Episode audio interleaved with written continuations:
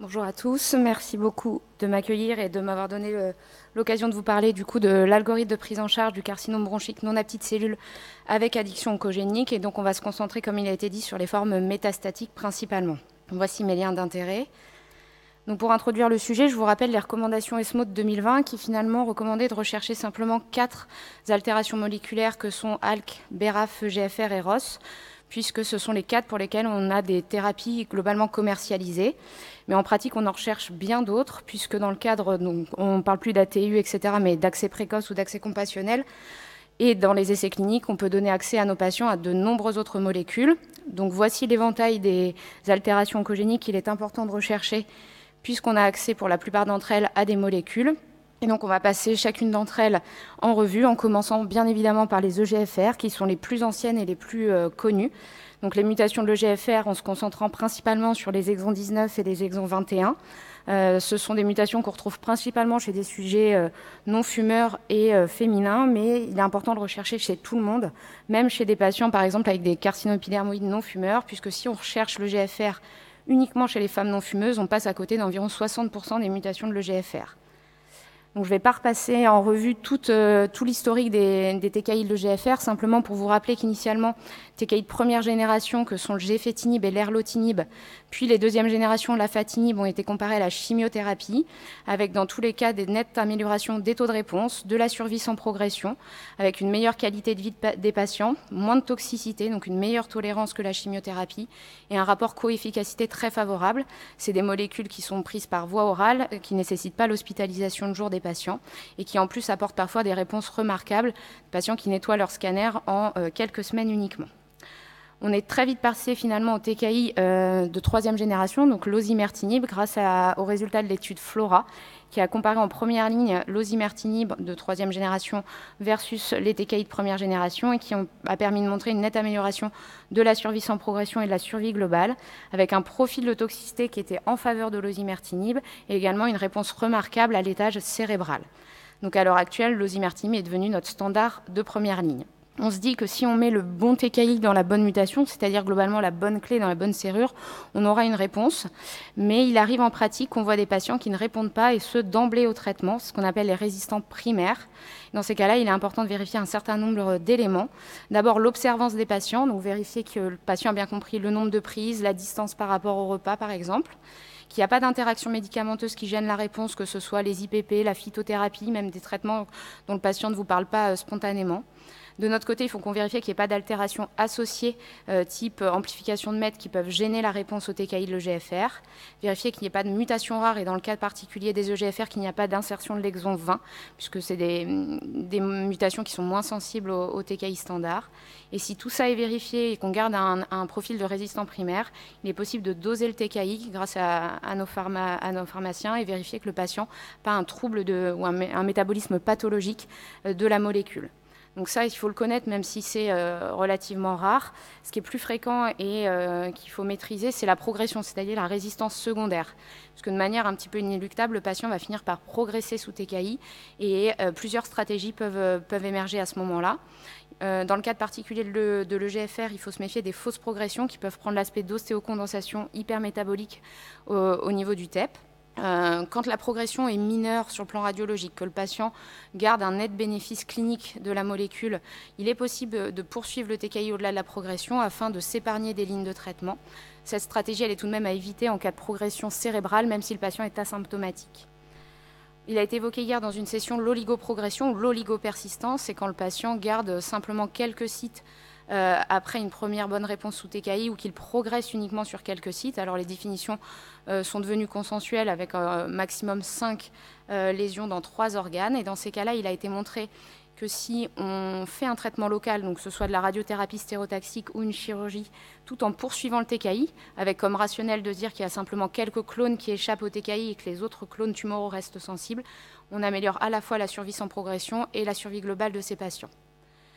Donc ça, c'est des situations assez fréquentes et on, arrive donc à ces stratégies euh, avec nos patients sous immunothérapie, ce qui est déjà donc effectivement euh, bien connu et bien fait chez les patients avec addiction oncogénique.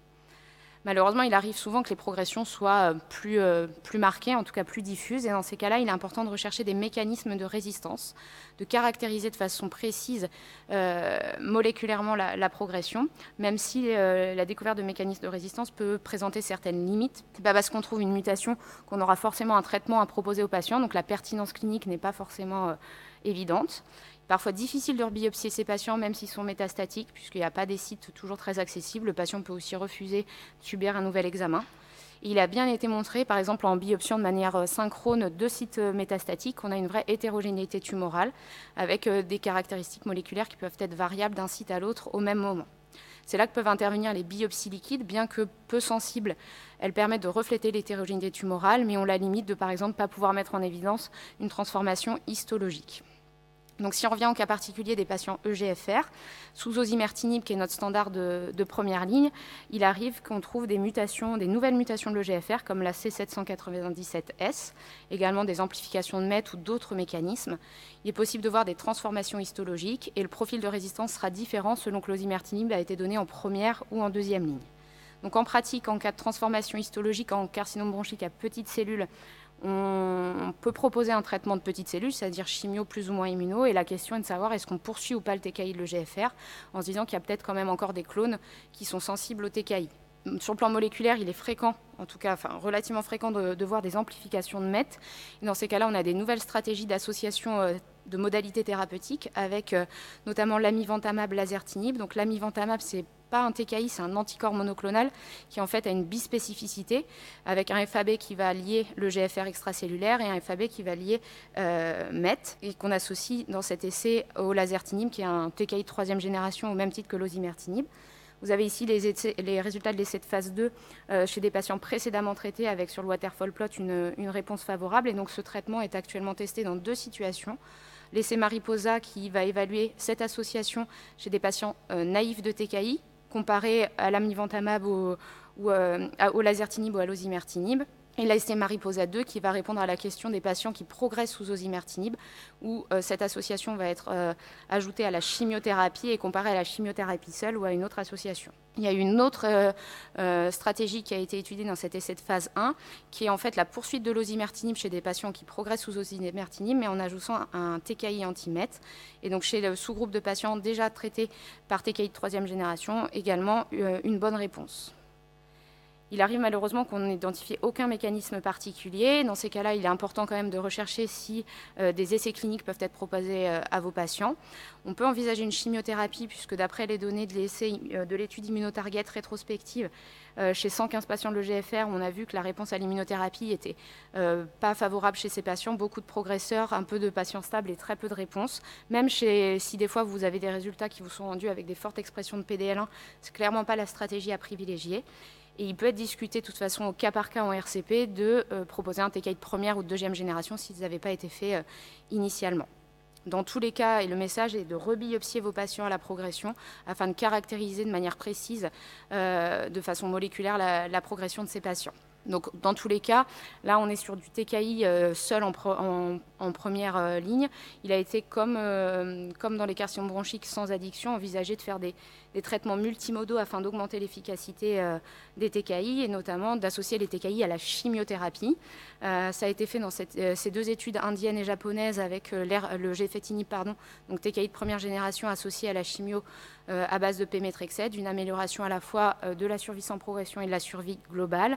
Malheureusement, ce n'est plus notre, euh, référentiel de première ligne. Donc, ce qui serait intéressant, c'est d'avoir les résultats de cette étude Flora 2 qui va comparer donc, chez des patients mutés exon 19 ou 21 l'association chimio à base de Pémétrexed aux imertinib avec une maintenance du goût par chimio et TKI comparativement au traitement de référence actuel qui est l'osimertinib. D'autres associations étaient envisagées, euh, TKI de l'EGFR et euh, anti-VEGF, puisqu'on connaît l'importance de la voie du VEGF chez ces patients, avec une, étude qui a montré que l'association erlotinib plus bevacizumab semblait intéressante chez ces patients, mais finalement des données actualisées qui ont montré que le bénéfice se perd à long terme, et avec en plus un profil de toxicité qui est plus en faveur de l'osimertinib que de ces associations TKI de l'EGFR anti-VEGF. En résumé, il reste beaucoup à explorer encore chez ces patients, même si la mutation est connue depuis de nombreuses années. Et on retient qu'en première ligne actuellement, on fait de l'osimertinib. Je sors 5 secondes du cadre des métastatiques pour vous rappeler les, résultats de l'étude ADORA chez nos patients opérés, euh, donc des patients avec un carcinome bronchique non à petites cellules en résection complète, muté, de l'exon 19 ou 21. Cette étude de phase 3 qui a comparé osimertinib versus placebo pendant 3 ans, euh, chez les stades 2 à 3, avec un odds ratio impressionnant à 0,17. Et puis en fait, il y avait des stades 1B euh, qui gardaient quand même un odds ratio très important. Attention, c'était l'ancienne classification TNM. Mais je pense que même sans les données de la survie globale, on a déjà commencé à prescrire ce traitement en adjuvant euh, chez ces patients. Donc je ne parlerai pas des insertions de l'exon 20, des mutations plus rares de l'EGFR qui seront évoquées dans le topo juste après. J'ai passé un peu de temps sur, euh, sur les mutations de l'EGFR, mais c'était important pour introduire les concepts de euh, résistant primaire, de résistance secondaire, de traitement local à l'oligoprogression, de recherche de mécanismes de résistance. Et tous ces concepts vont pouvoir se transposer chez les, patients avec les autres addictions oncogéniques. On enchaîne avec les ALK, qui représentent 5% euh, des, des, mutations, qu'on voit principalement chez des sujets jeunes et non fumeurs, mais il faut bien garder à l'esprit qu'on le recherche chez tout le monde. Comme le GFR, il y a eu plusieurs générations de TKI. On va passer rapidement sur le chrysotinib, qui est quasiment plus utilisé chez ces patients ALK, qui dans cette étude avait montré une supériorité en termes de survie sans progression euh, comparativement à la chimiothérapie. Et on est passé rapidement donc, au TKI de deuxième génération. Je ne parlerai pas du céritinib qui est très toxique sur le plan digestif et donc peu utilisé en pratique, mais plutôt de l'alectinib et du brigatinib, qui dans l'étude ALEX et l'étude ALTA 1L ont été euh, comparés au chrysotinib en première ligne et qui ont montré euh, globalement les mêmes résultats, des survies sans progression assez impressionnantes avec des nettes améliorations de la survie sans progression cérébrale. Et euh, il n'y a pas d'argument pour choisir l'un plus que l'autre finalement, puisqu'il est difficile de comparer les deux essais et que les profils de toxicité sont relativement semblables. Qui dit TKI dit résistance. Euh, les ALK n'y échappent pas, avec des profils de résistance qui vont être variables selon le TKI auquel le patient est exposé initialement. La mutation la plus fréquente retrouvée, c'est la G1202R, qui est de plus en plus fréquente plus on utilise un TKI de nouvelle génération, qui peut poser la question donc, des séquences de traitement, en se disant peut-être que si on commence par un TKI de première génération, on épargne un petit peu les mutations de résistance, mais finalement, il, est difficile de, savoir quelle est la meilleure séquence. Dans tous les cas, on a un TKI de troisième génération, le lorlatinib, qui marche sur la G1202R, la mutation la plus fréquente, comme vous le voyez sur euh, ce waterfall plot, et qui a été comparé donc, dans l'étude Crown en première ligne au chrysotinib, qu'on peut reprocher qu'il n'a pas été comparé aux TKI de deuxième génération, qui sont les standards de traitement actuels, mais avec une nette amélioration de la PFS, une bonne efficacité au niveau de la progression cérébrale, et par contre un profil de toxicité qui est à prendre en compte, avec parfois des hypertriglycéridémies difficiles à réguler, et surtout des, euh, toxicités dont on n'a pas forcément l'habitude, des modifications de l'humeur, des patients qui peuvent être distraits, voire avec des idées suicidaires assez tenaces. Donc en pratique, qu'est-ce qu'on fait en cas de, fusion de ALK En première ligne, on peut proposer alectinib ou brigatinib, donc il n'y a vraiment pas d'argument pour préférer l'un plus que l'autre. À progression, il est important d'aller rebiopsier les patients, puisqu'on a notamment des données in vitro qui, selon la translocation, va nous dire quel TKI serait à même d'apporter une réponse. Ensuite, euh, en deuxième ligne, si on trouve la G1202R, donc il est favorable de mettre le lorlatinib, qu'on peut mettre même si on ne met pas en évidence euh, la mutation de résistance. Pour ce qui est de l'immunothérapie, de nouveau, grâce aux données de l'étude Immunotarget, on sait que c'est des patients qui sont euh, peu répondeurs et il est fortement conseillé de privilégier une chimiothérapie, notamment à base de pémétrexède, voire de bevacizumab, avec parfois des belles réponses de ces patients sous chimiothérapie. On va rester dans le domaine des translocations en passant aux patients ROS1, euh, qui représentent 1 à 2% des mutations, 75% euh, de, fumeurs, mais on le trouve, de non-fumeurs, pardon, mais on le trouve chez tout le monde. il faut le rechercher dans tous les cas. Les euh, TKI utilisés sont souvent des TKI de ALK, finalement, avec le chrysotinib, qui, dans l'étude euh, de phase 2 accès, avait montré un taux de réponse de 62% chez environ une trentaine de patients, une durée de réponse de 21 mois et peu de résistants primaires, avec des bonnes réponses à l'étage cérébral. Actuellement, le chrysotinib à l'AMM, mais normalement, est remboursé en deuxième ligne. Donc, en pratique, euh, il est quand même relativement fréquent qu'on le prescrive dès la première ligne. En deuxième ligne, on peut proposer une chimio à base de sel de platine et de nouveau pémétrexète, bevacizumab avec parfois des bonnes réponses, puisque les données d'immunotarget montrent encore une fois que c'est des patients chez qui euh, l'immunothérapie n'est pas à privilégier, même s'ils sont forts expresseurs de PDL1. D'autres molécules ont été testées chez ces patients avec translocation de ROS1, l'entrectinib qui n'a pas d'AMM dans cette indication, le cérétinib, je vous l'ai dit, qui est toxique, et molécules plus intéressantes, le lorlatinib, même chez des patients précédemment traités, euh, notamment par chrysotinib, des beaux taux de réponse, des belles survies sans progression dans cette étude de phase 2 et également dans les données de l'étude lorlatéul l'IFCT qui montrait un taux de réponse d'environ 47%. Euh, Donc à l'heure actuelle, on n'y a pas accès hors essai clinique, mais l'étude IFCT Albatros nous permet de le prescrire en deuxième ligne chez les patients après échec de crisotinib. On passe ensuite aux fusions de RET, euh, qui sont aussi euh, relativement rares, euh, mais pour lesquelles on a deux molécules qui ont été testées qui sont intéressantes. D'une part, le pralsetinib, donc dans l'étude ARO, qui a, comparé qui a testé chez 80 patients pré-traités, notamment par chimiothérapie, et 40 patients naïfs de traitement, un taux de réponse d'environ 60%, et le selpercatinib dans l'étude Libretto avec un taux de réponse de 70%. Donc en pratique, chez les patients avec une fusion de RET en première ligne, on peut proposer et on envisage toujours euh, de pouvoir les inclure dans un essai thérapeutique. La chimiothérapie, puisque de nouveau, c'est des patients qui ne répondent pas bien à l'immunothérapie. En deuxième ligne, donc le pralsetinib en accès précoce, on ne parle plus d'ATU de cohorte, et le selpercatinib qui était disponible en ATU, qui maintenant à l'AMM est en attente de prix, donc on ne peut plus l'introduire euh, actuellement chez les patients, mais les patients qui l'avaient dans le cadre de l'ATU continuent d'en bénéficier. Il sera intéressant d'avoir les données de cette étude de GFPC qui va évaluer l'efficacité la tolérance de l'immuno, plus ou moins la chimiothérapie, euh, chez certains patients avec euh, des altérations rares, dont font partie les fusions de RET. On passe ensuite aux mutations de BRAF, donc qui représentent 2 à 3% des mutations. C'est des patients qui sont euh, souvent un peu plus âgés, avec une médiane d'âge de 67 ans. Euh, il y a pas mal de femmes et c'est souvent associé à un mauvais pronostic. Donc il y a une grande variété de mutations BRAF, 50% qui, pour l'heure actuelle, euh, pour lesquelles on n'a pas de, traitement, et 50% qui sont représentés par la mutation BRAF V600E, pour lequel, pour le coup, on a, quelque, chose à proposer aux patients. En première ligne, il est possible de leur faire de la chimio, et là, pour le coup, l'immunothérapie est envisageable, puisque ça fait partie des trois, trois catégories de patients qui semble avoir une réponse qui peut être intéressante avec euh, une immunothérapie, euh, sachant que je pense qu'il vaut mieux faire, si possible, une association chimio-immuno chez ces patients. Euh, là encore, les données du GFPC vont pouvoir nous aider. En deuxième ligne, il est possible de leur prescrire de l'association d'abrafenib trametinib, donc qui est un anti-BRAF associé à un anti-MEC, avec des belles réponses et notamment une molécule qui nous vient de, la dermato, puisqu'elle est utilisée dans le mélanome muté BRAF.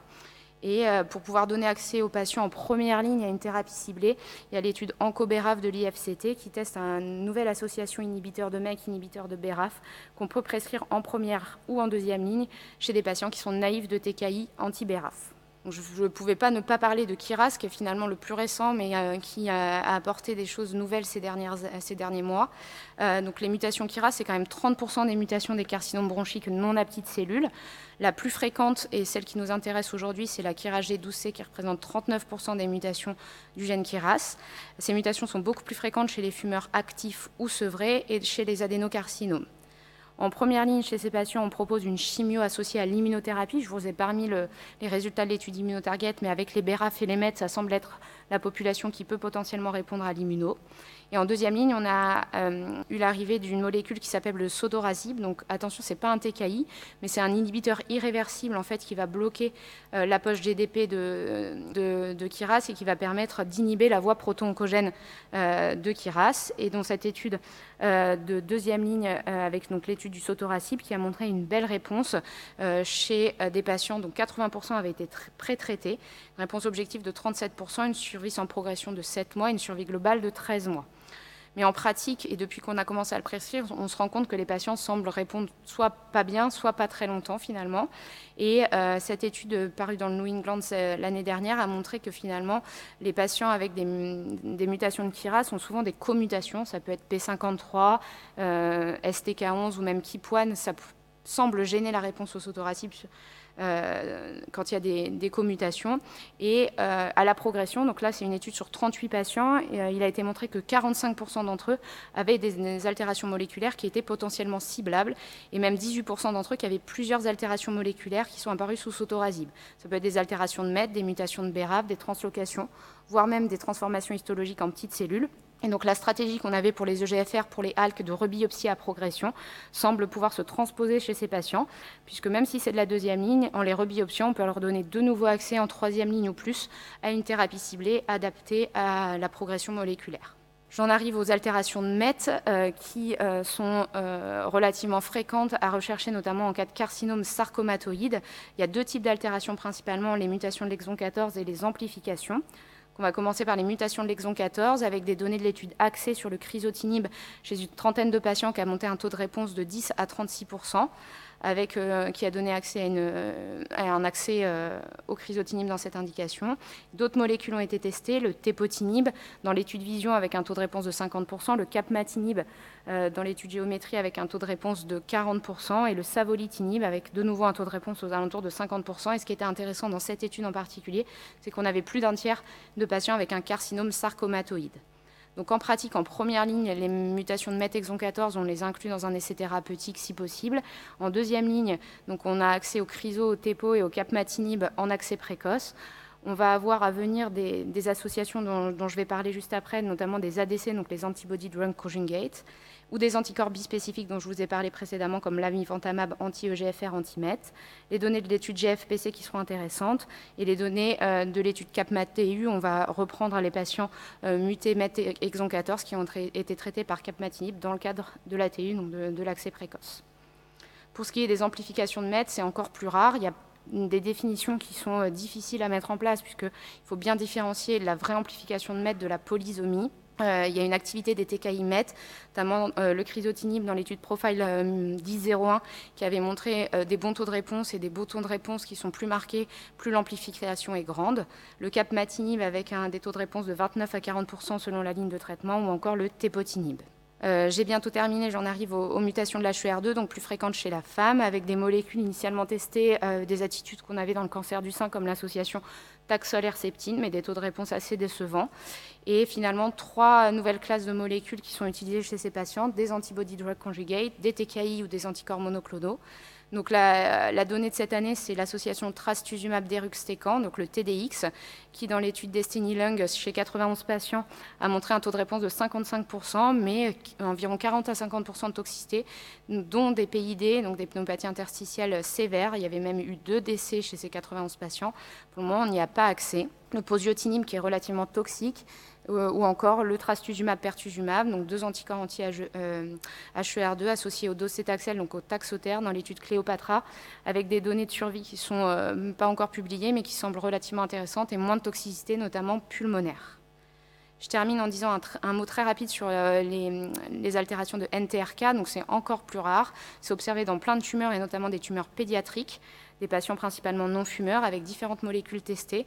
Celui qu'il faut retirer, c'est peut-être le larotrectinib d'une première génération qui est mieux toléré que l'entrectinib qui a une AMM et qui n'a pas de remboursement euh, chez l'adulte en pratique. Donc, euh, toujours proposer à ces patients euh, des essais cliniques. Le larotrectinib, on peut essayer de le prescrire, même s'il est censé ne pas être remboursé chez l'adulte. Et on aura les données du GFPC qui seront intéressantes pour la réponse à la combinaison chimio-immuno.